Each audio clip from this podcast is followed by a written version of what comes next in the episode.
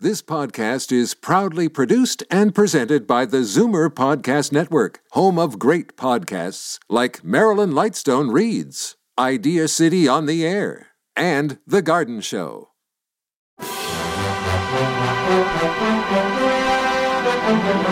It's Zoomer Radio's Theater of the Mind with Frank Proctor. Open your mind as we fill your head with amazing thrills, chills, and laughs. Theater of the Mind. The best love programs from radio's golden age. Only on Zoomer Radio. Now, here is your master storyteller, Frank Proctor. Well, thank you, and welcome to the show. Well, here we are on a Friday night, the very first day of summer, too. Thank you for tuning our way here on Zoomer Radio. And whether you're going to be at home or maybe up at the cottage, we'll continue to bring you the great programs from the golden age of radio. Tonight, we begin with a visit from Nick Carter, Master Detective. It was a mutual radio crime drama based on tales of the fictional private detective Nick Carter from Street and Smith's dime novels and pulp magazines. A veteran radio dramatist, Farron Fraser by name, wrote many of the scripts, and during the 30s and 40s, Fraser was a radio scriptwriter, notably for Little Orphan Annie. Dramatic and thriller programs with scripts like by Fraser include Suspense and Lights Out. Fraser was the author of more than 500 short stories for magazines, including Argosy, Collier's, Mystery, Real Detective, and Red Book. With Lon Clark in the title role, Nick Carter Master Detective began in April of 1943 on Mutual, continuing in many different time slots for well over a decade. Jock McGregor was the producer director of scripts by Alfred Bester, Milton J. Kramer, David Cogan, and others. Background music was supplied by organists Hank Sylvan, Lou White, and George Wright. Walter B. Gibson, co creator and writer of the Shadow Pulp novels, was fired when he asked for a raise in 1946 and then became head writer for the Nick Carter radio series. Oddly enough, he never liked to write scripts for the radio version of The Shadow, although both characters were published by Street and Smith. Tonight, Nick gets involved in a drama entitled The Drug Ring Murder.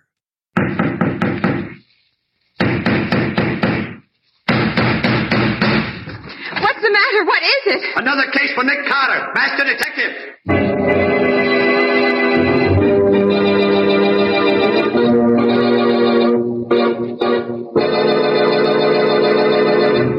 Yes, it's another case for that most famous of all manhunters, the detective whose ability at solving crime is unequaled in the history of detective fiction, Nick Carter, Master Detective.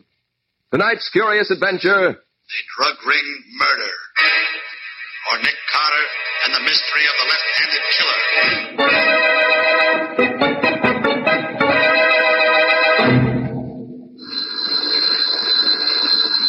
Well, Mr. Nicholas Carter, are you going to answer your telephone or are you going to take me out to lunch as you promised? There's no reason why I can't do both, Patsy. Nick Carter speaking. Dick, this is Riley at headquarters. Oh, how are you, Lieutenant? There goes my It's on your luncheon mind. break. Murder. And you're right in the middle of it, Nick. Meet me at the city morgue as quick as you can. I'm waiting here. What's the matter, Riley? Can't headquarters solve this case without me? Who said anything about your solving the case? You get yourself down to the morgue right away, and that's an order. An order, Riley.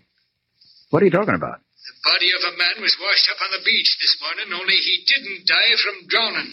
It was murder. Yes? There was no identification on the body, none at all, except one of your business cards. Nick Carter, private detective. What? I hid the card in my pocket as soon as I laid eyes on it, but there's a chance one of the reporters saw it before I did. Now, do I have to draw you a diagram? You've already done it. I'll be there in the double, Riley. Bye. What's up, Nick? Plenty. Look, Patsy, hold on the office until you hear from me. I'll call you within an hour. I knew you shouldn't have answered that phone. Business before pleasure, Patsy, and right now I've got business at the city morgue.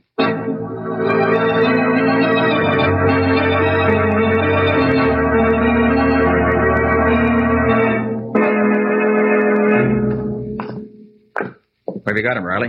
On a slab out here? or you- Oh. on ice, in the box at the end of the room there. And I'm telling you one thing, Nick Carter. It's lucky for you that I was here when he was brought in. Now, look, Riley, surely you weren't trying to pull me into this thing just because the fellow was carrying one of my cards. Well, there are probably hundreds of people I never heard of who carry my name in their vest pockets. well, if you'd rather be explaining to the captain how your card got on a corpse. Oh, now take it easy, Riley. You Take know it what easy. it means for an officer of the law to conceal evidence, Nick.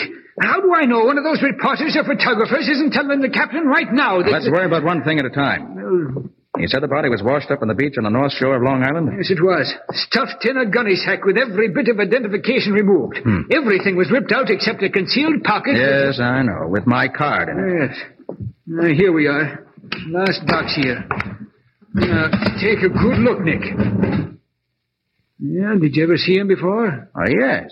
That's Stanley Phillips. Huh? Dr. Stanley Phillips. He's a research chemist. Sort of an eccentric. Oh, oh, balmy, huh? No, no, just strange. He's assisted me in a few investigations. But for the most part, he was pretty much of a hermit. Didn't like to mix with people. Yeah, that don't make sense. People who mind their own business don't get and go around getting themselves murdered. Where did he live? There's a big house on a Long Island Sound, but his laboratory was in his yacht. It was anchored about half a mile or so out from the house, if I remember correctly. Laboratory on a yacht? Oh, he was balmy. Mm-hmm. Hey, Riley, look. Here in his neck. Well, Oh, What did you expect? I told you he was strangled. The autopsy showed he was dead before he was put into the gunny sack and thrown into the water. I know, but that isn't what I mean. Here, look at the prints in his neck. Closely, look at them. Yeah, yeah, well. Unless I miss my guess, Riley, he was murdered by a left-handed killer. Say, maybe you've got something there, Nick. I'll phone the fingerprint expert. Now, wait a and minute, we'll- Riley. Let me hit the phone first. I gotta be on my way. Hey, now, now, don't be forgetting you can't take long on this, Nick. The captain will be wanting to question you about your card being found on the body. I can't hold off more than a few hours. Give me those few hours, Riley, and I'll wrap the murderer up in wax paper. Nicholas Carter's office. Oh, hello, Patsy. I, we got work to do. Yes, Nick? I want you to go through the files and dig out all the stuff we have on Dr. Stanley Phillips. That queer doc who did some work for you once? Yeah, that's the one. Research chemist. Get all the dope on him and meet me down in front of the office in ten minutes. I'll pick you up. All right, Nick. That's all. Yeah, where are you headed for, Nick? The Phillips estate on Long Island Sound. Meet me there as soon as you get the report on the fingerprints and Stanley Phillips' neck.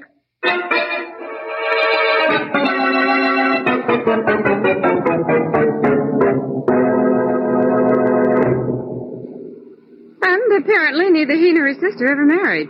After the parents died, they continued to live in the big manor house. What did you say the sister's name was? Rose Phillips. Rose. Go on. Mm, you know all about his laboratory being on his yacht. Mm-hmm. It's supposed to be one of the best private laboratories in the country. Used to do a lot of research work for big companies. As a laboratory assistant, Tom Marks, young man. And let's see what else. Um, oh, his hobby was writing. Scientific articles they were. Usually about the effects of n- habit-forming drugs. He had an article in Popular Research last month entitled Morphine Exposed. So he wrote about habit-forming drugs, huh? Hmm. You know, Patsy, this case might turn out to be more than just an ordinary murder.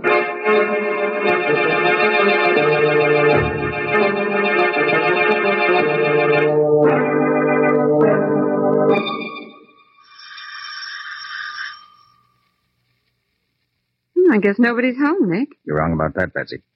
Saw the curtains at the window move. Hmm. Pounding on the door isn't going to do any good either.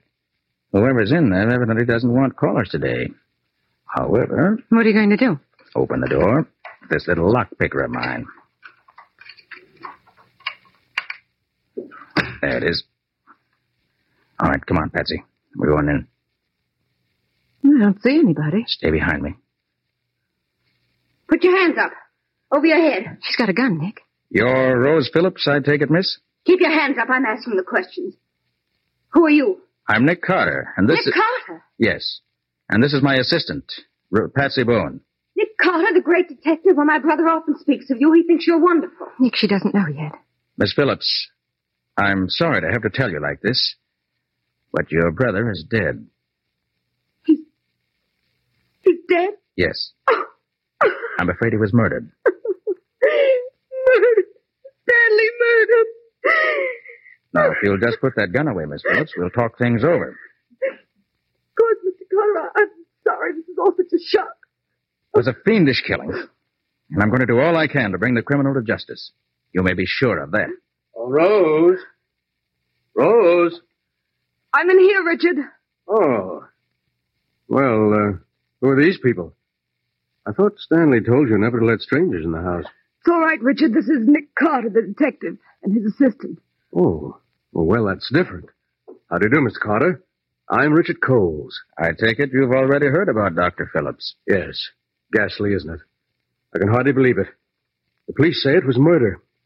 For the life of me, I can't imagine who would want to murder Stanley. He was a strange man, Mr. Carter, very strange. He had a phobia about not letting anyone in the house when he was away. You seem to manage an entrance all right, Mr. Coles. Well, I. Mr. Cole's a very old friend of the family and has always had a key to the house. He's our lawyer. Look out, Nick! There's someone at the window. He's got a gun!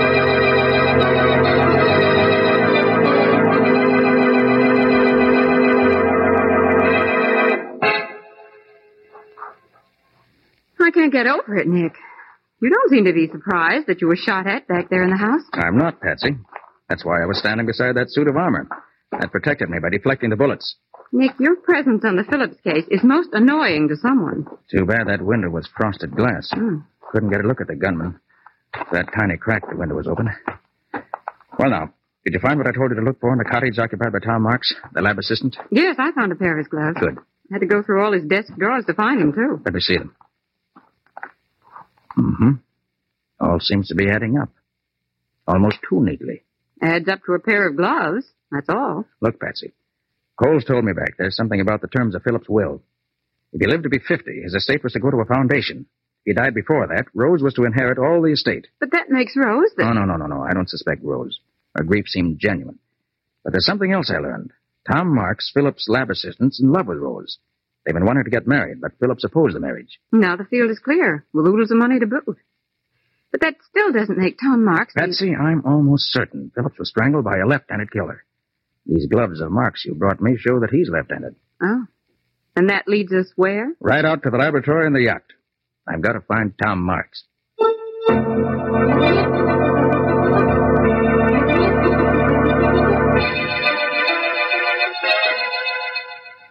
Nick, why in the world do you suppose Dr. Phillips had his laboratory way out here in the middle of the sound? There's no mystery to that one, Patsy. He told me why once, Well, why? so people couldn't bother him. I'd have used his technical knowledge a lot more often on cases myself if it'd been more accessible. Well, here we are. This is the Phillips yacht. I'll tie up here. I've never climbed up a rope ladder before. And you're not going up now either, not until I look around the boat myself. Oh, Nick, am I helping you on this case or not? You are, but I don't want you taking unnecessary chances. Nick, please. Now, quiet a minute, Patsy. Let's see if we can raise somebody from here. Hello up there! Hello aboard the Phillips yacht! It's funny. Tom Marks is aboard. He's keeping quiet about it. Well, we'll find out right now. You better stay here in the motorboat. And let you solve this case alone? Not a chance. Okay, okay. But stay directly behind me, remember? Phew. Climbing this rope ladder's no cinch. I'm glad I'm not a sailor. Can you make it? Uh-huh, I'm coming. What do you think you'll find, Nick?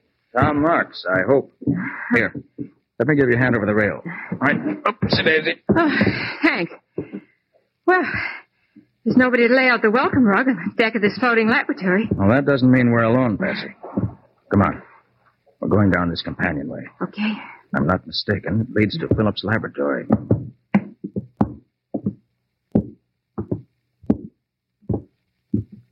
Mm-hmm.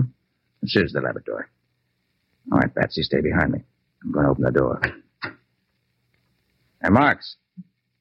Tom Marks, you in there? All right, Patsy. We can go in. Mhm, Tom Marks seems to have vanished, but he certainly left a mess behind him. Yes. Overturned retorts. Bunsen burner knocked over. Hmm. Look here on the floor. Hmm, broken bottle. Sulfuric acid spilled and eating into the floor. Yes, this is where Dr. Stanley Phillips met his death, all right. And when the killer came at him, he was sitting at this desk writing. Well, how do you figure that? That bottle of ink tipped over. Wonder if he has any papers here that'll tell us what we want to know.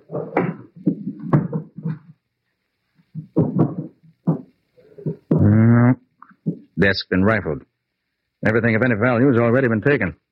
Still all adds up to Tom Marks, doesn't it? Yep, seems to. We'll know for sure as soon as Riley gets the report from the fingerprint expert. Nick. Hmm? Nick, come here. Look what I found in the sink. What? This piece of paper. Let's see. Now, that's in Dr. Phillips' handwriting. Somebody tried to burn it up. Then they threw it on the drain board of the sink here. Part of it didn't burn. See if I can figure it out. Like you to know, the man whom I have trusted and worked with these many years is, I have discovered, the head of a giant dope peddling ring.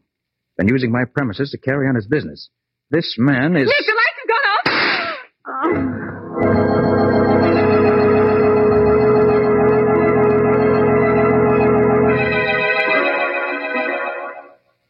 Patsy. Patsy, where are you? Patsy. Nick, You all right, Patsy?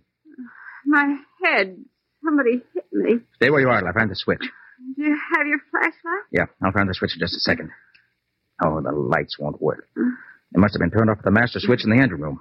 That means there's more than one person on this boat besides us. One of them turned off the lights, and the other one shouted us in here. You were right when you said you felt everything wasn't okay on this yacht. You able to get up, Patsy? Oh, sure. I'm all right now. Just a big hen's egg on my head, that's all. Okay, come on. Nick, did they take the note? It's just what I want to find out. Let's see. Flash a light down in the sink. Yeah, it's gone. Yeah, But wait, What are you going to do? clean up the sink a little. Ashes don't look well scattered around on a white sink. Carefully now. Oh, look. There. There we are. Now we're ready. Ready for what? to search this yacht from stem to stern.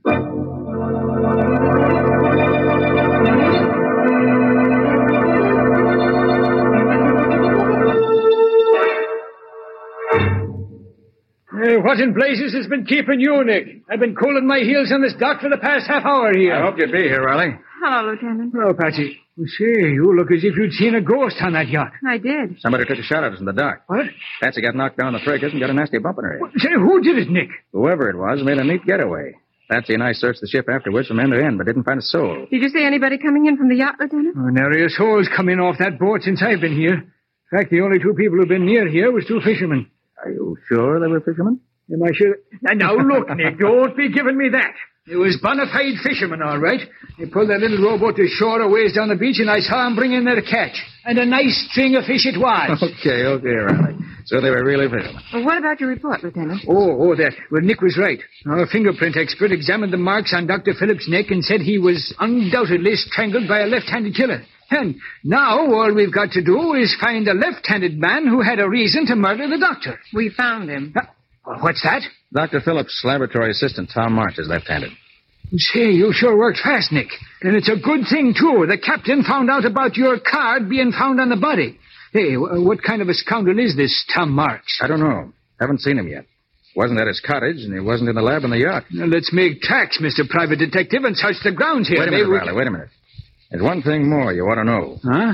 Whoever killed Dr. Stanley Phillips is the head of a giant dope ring. Phillips was killed because he was about to expose the man. Hey, that would be the laboratory assistant. He'd have access to drugs. Mr. Carter!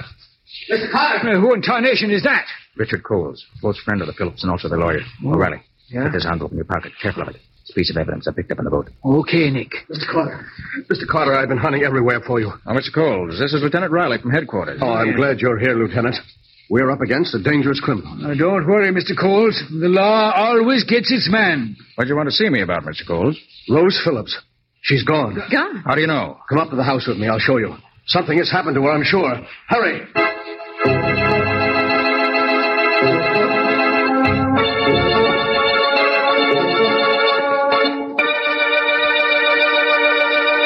Here. This is Rose's bedroom, Lieutenant. Well, somebody was making a fast getaway, all right. Yes. Just look at the room. Clothes strewn all over. One of her suitcases is gone, and this suitcase, half packed, was left behind. Uh, She and the laboratory assistant must have been in on this together. If she wasn't guilty, she wouldn't have run away. Oh, she must have been out of her mind. Of course, Rose was in love with Tom, and Nick, What's the matter, Patsy? What are you frowning at? Rose Phillips didn't run away. What's Uh, that? what, didn't run away? What are you saying, Patsy? No girl would run away voluntarily and leave all her makeup behind. Well, look at that dressing table. Nothing's been touched. You're right, Patsy. say, do you suppose? Oh no, no. What is it, Mr. Coles? Do you suppose that Tom could have Forced her to leave? You mean you mean kidnap her? Yes. Well, he won't get away with it. I'll call headquarters and have a cordon thrown around this entire district. We'll catch Tom Marks before he gets to the next town. Good idea, Riley. Do that. Well, Mr. Coles? Yes, Mr. Carter. I guess Lieutenant Riley has this case all sewed up. His men will have Tom Marks and Rose Phillips within the hour. Well, Mr. Carter, it was nice of you to take such an interest in my friend's death. Um, would you care for a cigarette? Oh, no, thanks. Uh, you, Lieutenant? Why, why, sure, sure. I don't mind if I do. Of course. Uh, light? Yeah, thanks, thanks. Well, good time, Mr. Coles. Goodbye. Carter. Come along, Patsy. Hey, uh, where's the telephone, Mr. Cole? There's uh, one right over here on the table. Hurry up, Patsy. We got work to do. I thought you said the case was finished. Not by a long shot. I said that for their benefit. You and I are going over this estate with a fine tooth comb. I'm not satisfied yet.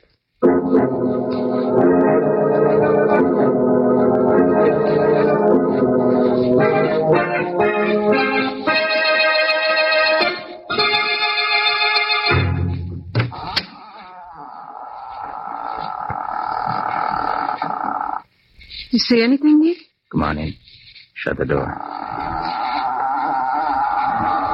Do you think anyone saw us headed for this boathouse? I hope not. Oh, be careful here. Don't step off in the water. Nick, there's a small speedboat in the water. Wouldn't you think they put it in dry dock so late in the season? Depends, Patsy. Look up there, mounted in the bow. A machine gun. hmm This boat was used for business. Gee, who'd ever think a quiet little chemist like Dr. Phillips kept a mounted machine gun on a speedboat? I believe this setup down here was news to Dr. Phillips, too. Hold on to my arm. We'll look around. Oh, Nick, don't step on the fish. String of fish. huh? Oh, dear. Nick, those fishermen Riley saw must have come in here. Patsy, this catch isn't fresh. What? Those men used the string of dead fish just to fool Riley. And those were the men who made trouble for us on the yacht. Yeah, they must have been. Hmm, plenty of life preservers stacked up in here. Yeah, that's strange. Here, Patsy, take the flashlight and play it on this one. Okay. Well, what are you doing? Taking it to pieces? No, just examining it. Aha! There we have it. What? A small waterproof pocket's been sewn in here. Yes, and it extends all the way around inside this life preserver.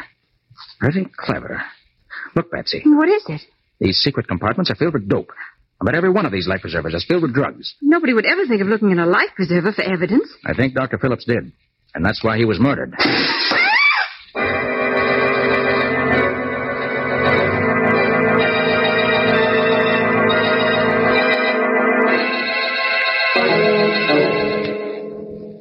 Nick. Nick. Are you okay, Patsy? Yes, but I can't stop crying. Well, that's not surprising. Somebody threw a tear gas bomb through the window. Oh, That's right, friends. It was tear gas. Who's there? Pretty clever of me using the tools of my trade that way, isn't it, Mr. Carter? But Tom Marks is always clever. So you're Tom Marks, huh? I've been waiting to set my eyes on you. It's too bad your eyes are filled with tear gas, 'cause now you'll never have that pleasure. Okay, Pete, come in and get the lady. Right. Uh, I'll take care of Mr. Carter myself. Nick, come on, Nick, come on. Nick, Nick, come on, the noise. Let her alone, here. Let her go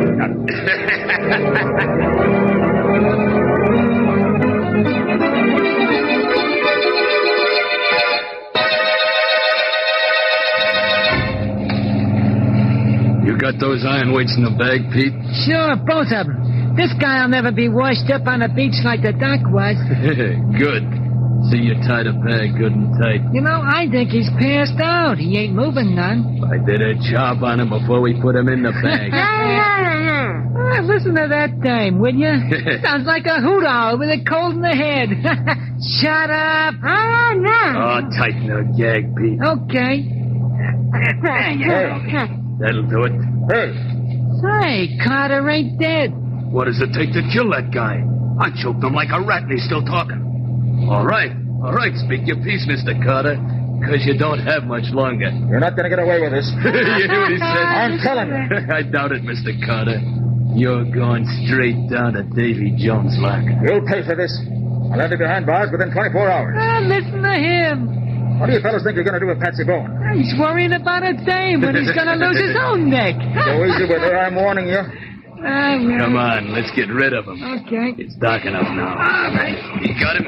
All right, lift him up. That's it. I'll get you fellas for this.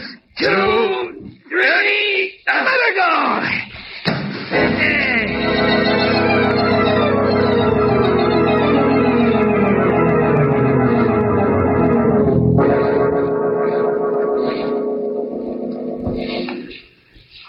I came as soon as I got your flashlight signal from the shore, Nick.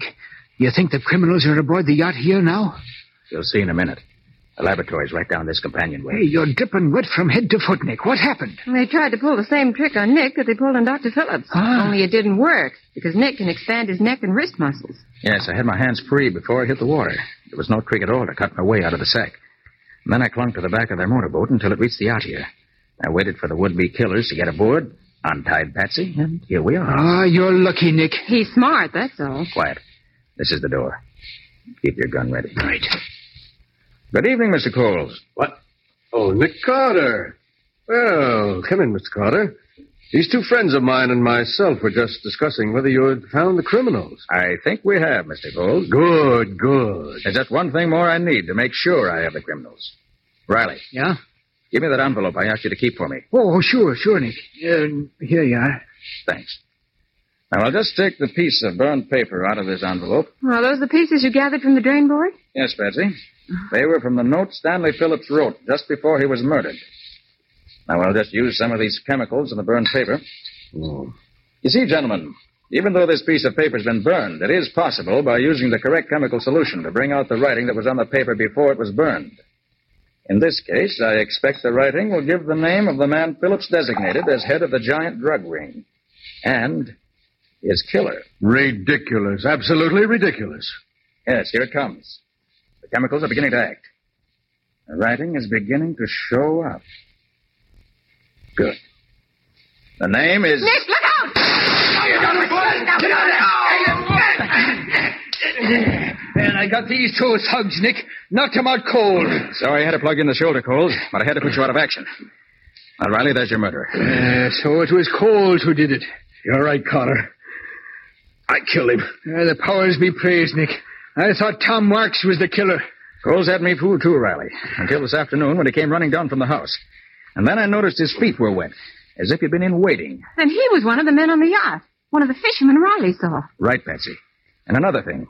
The man who strangled me in the boathouse claimed to be Tom Marks. But Tom Marks is left-handed. The man who tried to strangle me used his right hand. And you knew Phillips was murdered by a left-handed man. That's right. I knew I was after a left-handed murderer. O'Reilly. Huh? Did you notice that when Coles lighted your cigarette for you this afternoon in Rose's room, he used his left hand? Gee, By golly, he did. Then, then, then he's left-handed, too. Right. When I saw him do that, I knew he was the killer. But I had to make him prove it. Oh, you did that all right. That business about making the writing stand out on a piece of paper after it's burned is a new one to me, Nick. Nick, can you actually do that? Well, it can be done under ideal conditions, but this time I was just putting on an act for Mr. Coles' benefit. You mean you didn't actually make any writing appear on the burned paper? Not a word, Mr. Coles. And I fell for it like a sap. Nick. Hmm? What's that? I'm not sure, Patsy, but I have a hunch. It's locked, Nick. Oh, Patsy, since when did a locked door ever stop Nick Carter? Quite right, Riley. When did it? This is no time for it to start. So? This one ought to do the trick. There we are. Nick Carter. Oh, thank heaven. Rose. This man with you is Tom Marks, Miss Phillips? Yes, I am. They were going to kill us, Mr. Carter. They tied us up and threw us in here. We heard them planning to throw us overboard. Have you been imprisoned in here all this time, Mr. Marks? Uh, no, not quite. I got a telephone call last night summoning me into the city to pick up some chemicals Dr. Phillips and I needed in an experiment. I was slugged as I stepped out of the car. And when I came too late this afternoon, I, I was in here, and so was Rose. Uh, that Coles was a smart one. Throwing suspicion on you and then trying to get rid of you in order to make it look as if you'd run away. Smart, but not smart enough for Nick. Well, Riley, you've got your murderer. I have that. And Rose, you and Tom are safe. Yes, thanks to you. And I guess that's that. Oh, no, Nick. You still have to solve my case. Well, Oh, what's that, Patsy? That luncheon date you promised Nick. Oh. Where are you and I going to have lunch at this hour? Why, uh, well, say, that's easy, Patsy. I know a swell place in town, right across from the morgue. Come on.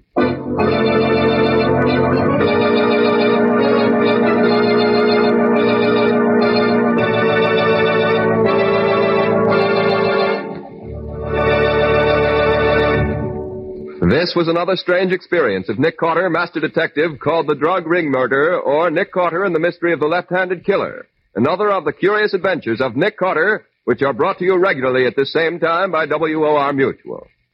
And now, Nick, what can you tell us about next week's story? When a young man who was a very good friend of mine arrived in town to claim his bride, he suddenly became aware that she was not the girl to whom he'd become engaged. You mean she wasn't his fiancée? That was the question that started off the whole case. Yes, indeed. Because we couldn't be sure whether the girl he loved was really the girl he loved, we prevented two murders and saved a gigantic fortune from disappearing. But you didn't save me from disappearing, Nick. Oh, quite true, Patsy, but after all, you weren't gone very long before we found you. But I'm sure glad you found me when you did, or I might not be here now. So long, folks. Get the rest of the story next week. Right. So long. And so long to you, Nick and Patsy. In the strange adventure you have just heard, Nick Carter was impersonated by Lon Clark, Patsy by Helen Choate. The story was written for Nick Carter by Barth Conry. Original music was played by Lou White. The entire production was under the direction of Jock McGregor. Stay tuned for George Burns and Gracie Allen next on Theater of the Mind. Time now for George Burns and Gracie Allen, and it sounds like we're going to have a ton of fun with this when George and Jack Benny act as gypsies. Uh, mm, another cup of Maxwell House coffee, George. Sure, pour me a cup, Gracie. You know, Maxwell House is always good to the last drop. And that drop's good, too. Yes, it's Maxwell House Coffee Time, starring George Burns and Gracie Allen.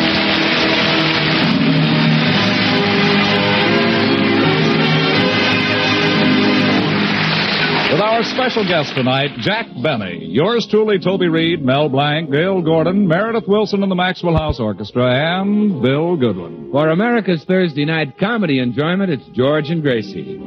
And for America's everyday coffee drinking enjoyment, it's Maxwell House. Always good to the last drop.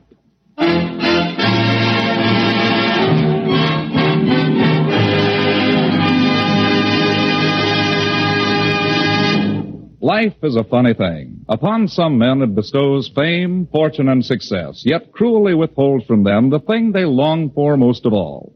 In the city of Beverly Hills, California, live two such men, Jack Benny and George Burns. Each apparently successful, yet nursing in his heart a secret unfulfilled ambition. What is Jack Benny's ambition? His dream? Listen.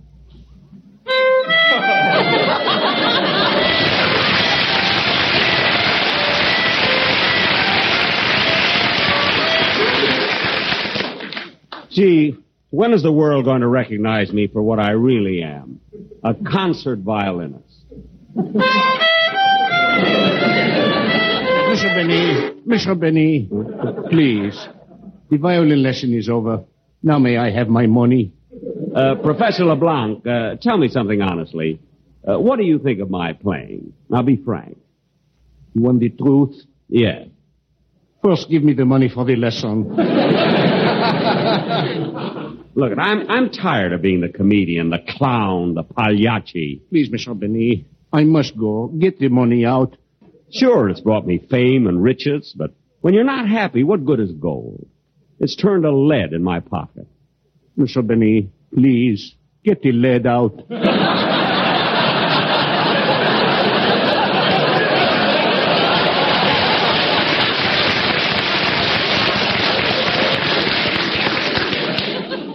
If I could only be a concert.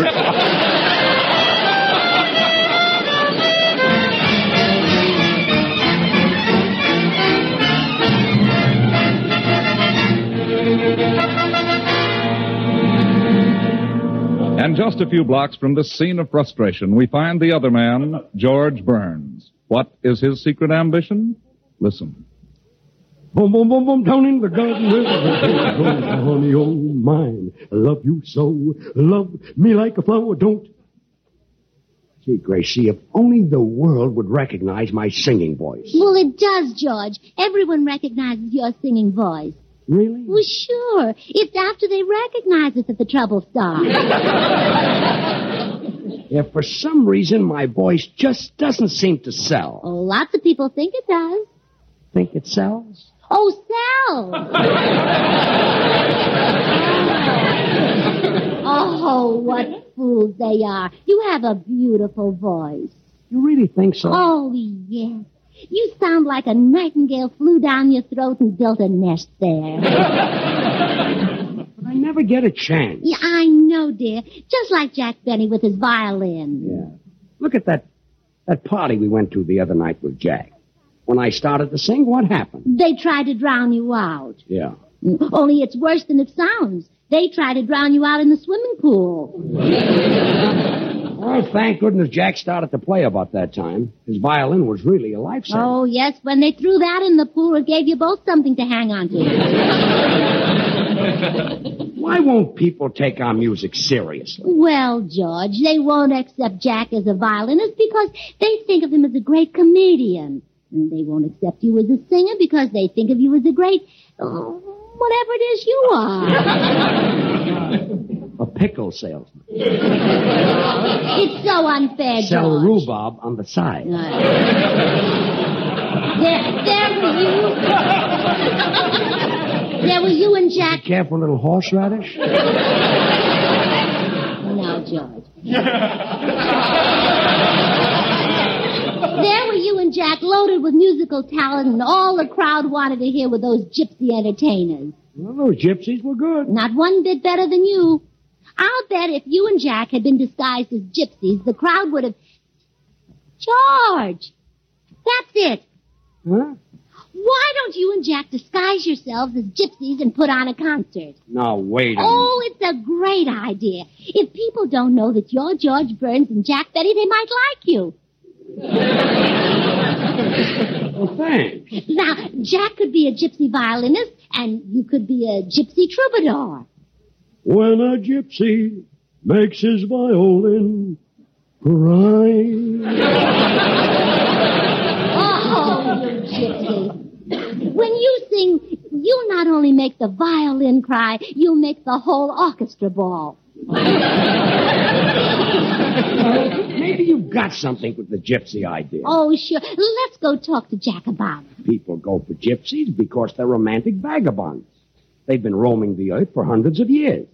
Do you think Jack and I can put it over? Absolutely. If I ever saw two men who looked like they've been roaming the earth for hundreds of years, it's you and Jack.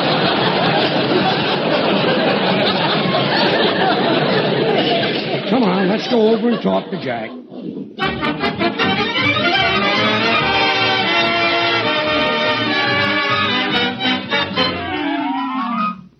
Well, what do you think of the idea, Jack? I can do it, Gracie. When I achieve recognition as a violin player, I'll do it on one thing and one thing alone. Talent. But Jack, Jack, it's a great idea. I'm sorry, George. I will not deceive my public by disguising myself as a ridiculous gypsy. Jack, Jack, you can make a barrel of money.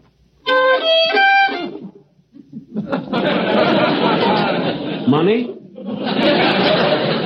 Yeah. If we're gypsies? Yeah.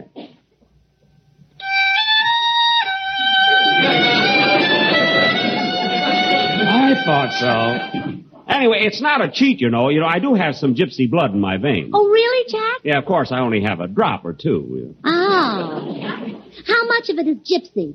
Well, The drop or two is gypsy. I have more.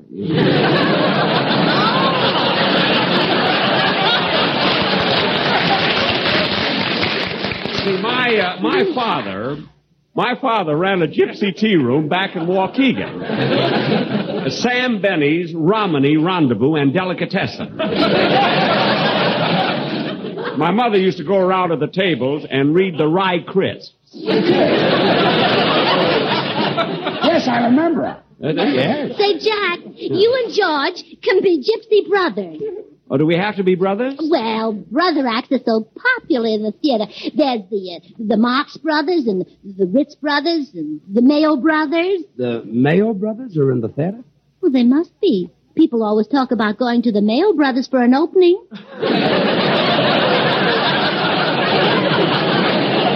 Yes, uh, Abe Blasfogel handles their knives. You know, you know, I'm glad you had this idea, Gracie. It sounds exciting, romantic. The Mysterious Gypsy Brothers.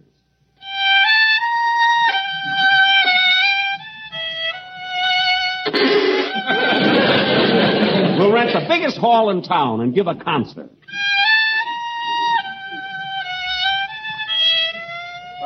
Yes, it'll be great, Jack. What if we do have to risk a little money to, well, you know, to put into it? Money? Yes. We risk it? Yes.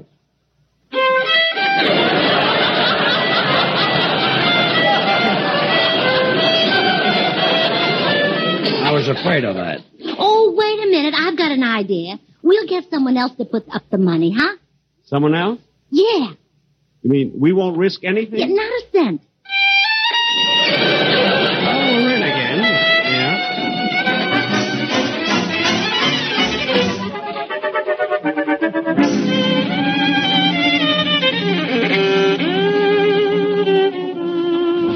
Now, I've brought you boys home to try on these gypsy costumes. Here, you spread this dark makeup on your faces while I finish curling your hair.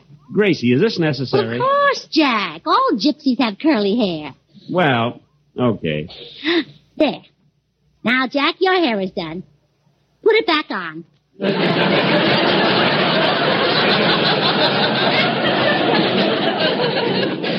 Gee, it feels good. Still warm. And now, George, I'll put a few waves in your hair and then we'll put on the earrings.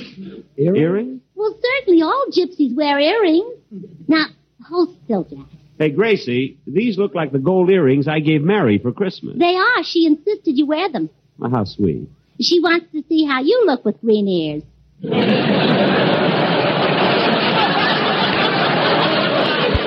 Look, these earrings happen to be solid gold. Some appreciation I get. She doesn't even keep them clean. They're all sticky. Well, Mary says that was on there when you gave them to her. It's from the Cracker Jacks. Well, I'll be careful to wash off her birthday present before I give it to her. Now, George, you put these other earrings on and uh, this sash. Okay. And Jack, here are some beads to go around your neck. And now we'll put this scarf around your head. There. I feel like Carmen Miranda. Now, you look wonderful. Come in. Hi, Gracie. Hello, Bill. I just dropped by to say hello and and, and... who are the two old babes? Oh, fine. Well, they're gypsies, Bill. Oh, oh, gypsy fortune tellers. Mm-hmm. Well, um, read my palm, honey. Look, look, I'm Jack Benny. Quit kidding. You're a gypsy fortune teller. Now read my palm. I tell you, I, I, I can't read your palm. I'm Jack Benny. Come on, honey. Read my palm, and I'll give you fifty cents.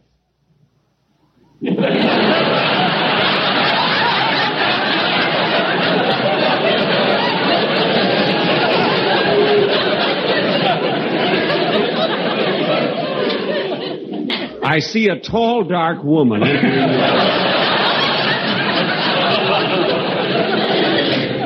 she looks like Davy Marie.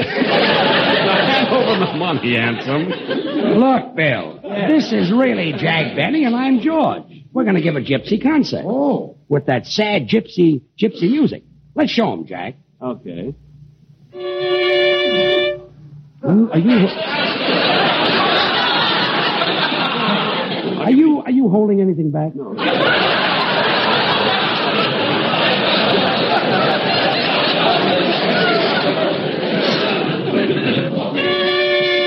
Oh, Chichavnia.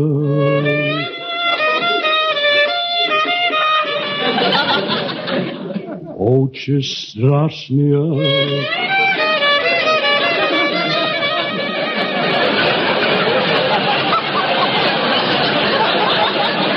I held that back 15 years.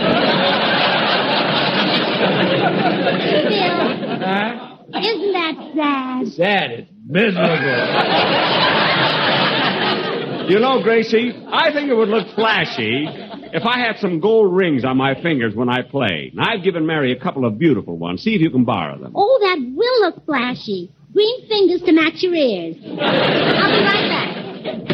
Uh, Bill, Jack and I will be a sensation if we can just get some publicity. Well, I know a newspaper reporter. Uh, I'll send him over for a story. Oh, thanks, Bill. And we'll give you a pair of complimentary tickets to our concert, right in the front row. Well, Jack, uh, I'd rather sit in the balcony. But, Bill, you can bring your girl. You see, if you sit in the front row, she can appreciate my technique. Well, if we sit in the balcony, she can appreciate mine.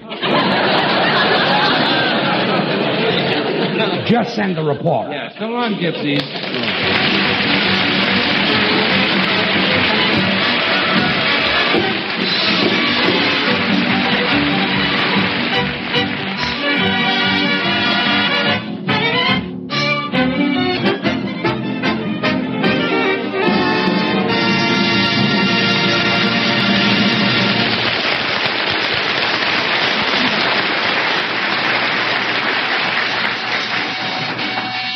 Come in. How do you do? I'm a reporter from the news. I'd like to get a story about those two gypsies who are going to give a concert. Oh, wonderful. What would you like to know? Well, uh, I understand they're brothers. Yes, both boys. Nice arrangement. Uh, gypsies are supposed to be mystics. Do these boys have second sight? Yes, they both wear glasses. Uh, yes. Uh, can you tell me something about their background? Well, it was uh, it was very romantic. Uh, to begin with, they're gypsy kings because they were born. Uh, when they were born, they each weighed twenty pounds, You mean. king size. I should have stopped. Now, uh, what are their names? Uh, their names? Yes. Uh, what are some gypsy names? Well, there's Misha and Sasha. Oh, well, these are Georgia and Jacksha. Are you sure these boys aren't just plain Americans? Oh, no, no. They're straight from Gypsy Land. They're real gyps. Hey, you're not kidding. So long, lady.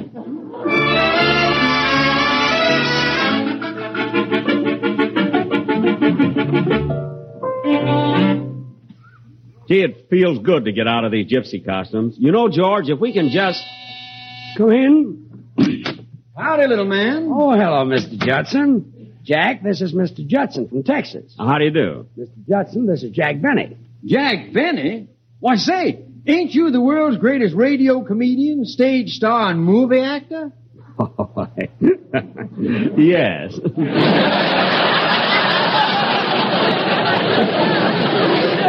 Well, now, i- it sure is an honor to shake your hand, Mr. Benny. You're a right famous celebrity. Well, thank you. Thank you. Uh, what part of Texas you from? Uh,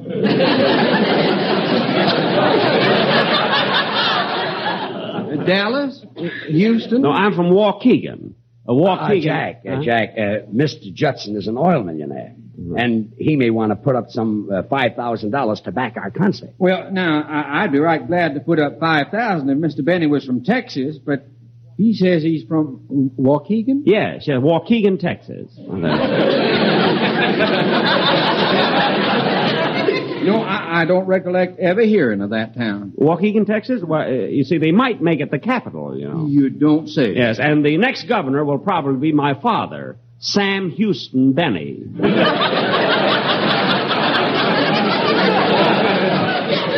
is that a fact? And after he served a term as governor of Texas, he may be elected president of the United States. Oh, well, now, I- I'd sure hate to see him step down to a less important job. Mr. Judson, I've got a TL for you. The people who run this world don't come from Texas. Yeah, and look what a mess they got it in. well, Mr. Judson, uh, do I get the 5000 Well, now, that depends. Uh, what are you going to do in the concert, Mr. Benny? Uh, play the violin. I have my instrument with me if you'd care to hear a bit of technique. oh, Shall I- say I'd it? admire to. Scrape away.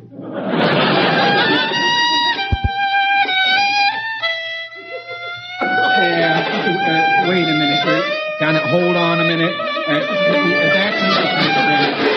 If you, if you can just, yeah, you get the money. Good. Yeah, on one condition. You got to promise not to tell nobody you're from Texas. Now, when do I get the five thousand? Oh, I'd give it to you now, but I ain't got no small bills on me. Hmm. This kid is loaded with oil wells, you know. Well, boys, Oh, Have you? Oh, hello, Mr. Judson. Howdy, little lady. Well, did you hear about the plans for the concert? Yeah, yeah, and I'm going to put $5,000 into it. My goodness, that much? Oh, I can afford it, little lady. I made a pile of money from drilling. Oh, you're a dentist, too.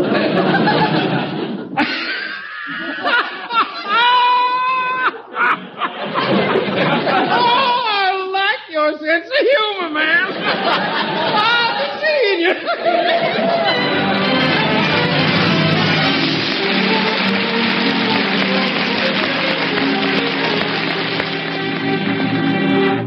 Bill, we called you back because our concert is all set and we want you to be master of ceremonies. Uh, yes, Bill. Where do you think we should give the concert? Uh, Hollywood Bowl? Well, uh, I would definitely give it in the open air.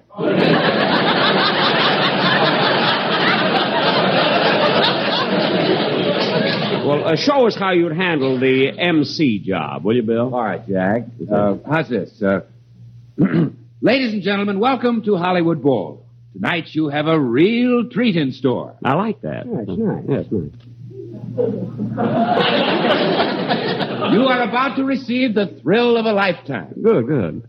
Now, in a moment, these curtains will part and the ushers will pass among you with Maxwell House coffee. Bill. Rich, delicious, mellow Maxwell House. So wonderfully Bill. satisfying. Billy Boy. Good to the last drop. Dimples. Look. uh, that- that's all you're going to say? Oh, no, then I'll say Oh. Maxwell House is the very best in coffee drinking pleasure, Mm-hmm. yet it costs but a fraction of a penny more per cup than the cheapest coffee you can buy. mm, Look, Bill. If, if anything. If anything commercial is set at our concert, it'll be LSMFT. Well, okay, Jack, I'll say it. LSMFT. Let's sample Maxwell's fine taste. Wait a minute. Wait a minute.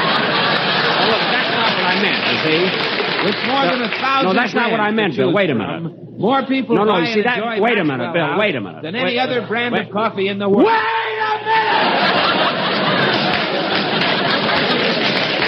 Never mind. I'll get Don Wilson to announce us. Don Wilson. Okay. No one will come to your concert anyway. Oh, no, we'll fill Hollywood Bowl. Well, maybe you're right. Don Wilson practically fills it alone. Goodbye, comedian. So long, troubadour. Well, George, let's line up the concert. Now, I think, I think you should open the show. No, Jack. You open the show. No, no, George, I insist. You open the show. I want them to hear your voice first. see? Well, thank you. So you walk out on the stage all alone. Okay. And introduce me. And I'll play my first number, then I'll introduce you. Then I sing. No, you announce my second number. Look, how about giving me a crack at the third number? Thanks, George, but I'll announce my own third number. Don't worry. Jack, I should be the star of the concert. well, Mr. Judson sent over the $5,000. Have you got the concert lined up? No, Gracie, there seems to be a difference of opinion about who should be the star. Oh, but you boys are dear friends. George, tell Jack what you think of his violin playing. Well, Jack, tell George what you think of his singing.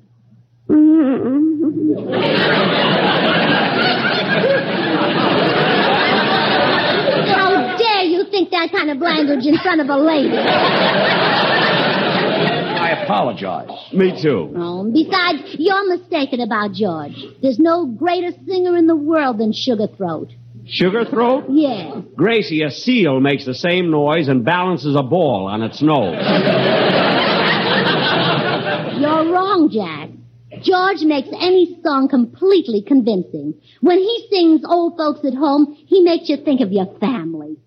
Far from the old folks at home.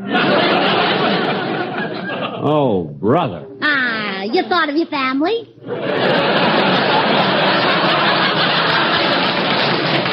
Well, I'm going to be the star. After all, if it weren't for me, you couldn't even give this concert. Why not? Mr. Judson put up $5,000 because he thinks I stink, not you. That's why not. Come in. Mr. Benny, please. I followed you all the way over here. May I have the money for my lesson? I'll pay you if you tell these people that I'm a great artist. Uh, Gracie, Hmm? here's my French violin teacher who'll tell you what a great artist I am. Bonjour. That's a lie. In my opinion, Monsieur Benny is another zimbalist. Well, then he should give up the violin and play the zimbal. Gracie, surely the opinion of my French music teacher should settle the argument. Oh, you think so, huh? Well, you wait right here.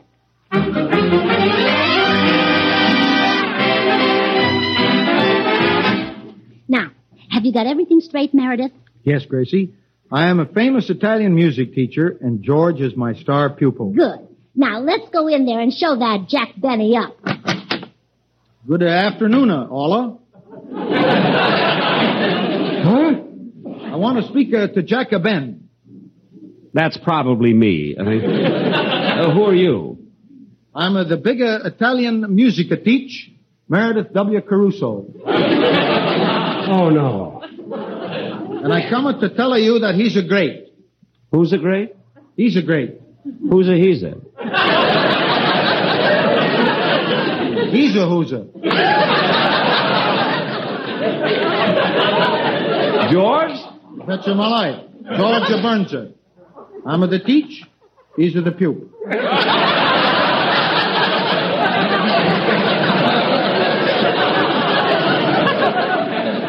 Is a what?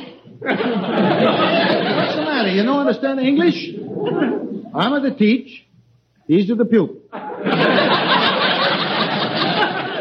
Well, part of that I go along with. Well, thanks for dropping in, Mr. Caruso. Goodbye. Hey, wait a minute. Wait a minute. I remember him. Say, during the war, weren't you the leader of the Armed Forces Radio Service Orchestra? Yeah, that's right. I thought so. You were Major Wilson. Yeah. I went in in 42 as a major and came out in 45 as a second lieutenant. Oh, that's a that's a record to be proud of. Thank you. Thanks a lot. Yeah. Well, Mr. Ben, just like Oh, I said- now, now, Well, it almost worked. Look, George, let's stop trying to rook each other. If this silly concert is going to break up our friendship, let's forget it. Maybe you're right, Jack. We'd probably make down fools of ourselves as gypsies anyway. Sure. Come on, I'll take you down to the corner and we'll get a cup of coffee. No, Jack. I'll buy you the coffee. That's what I meant. So long. Lee.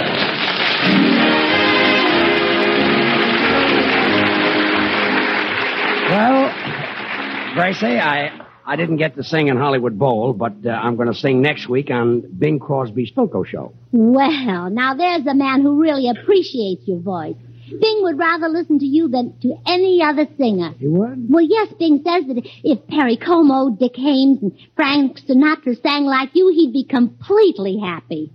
Good night, folks.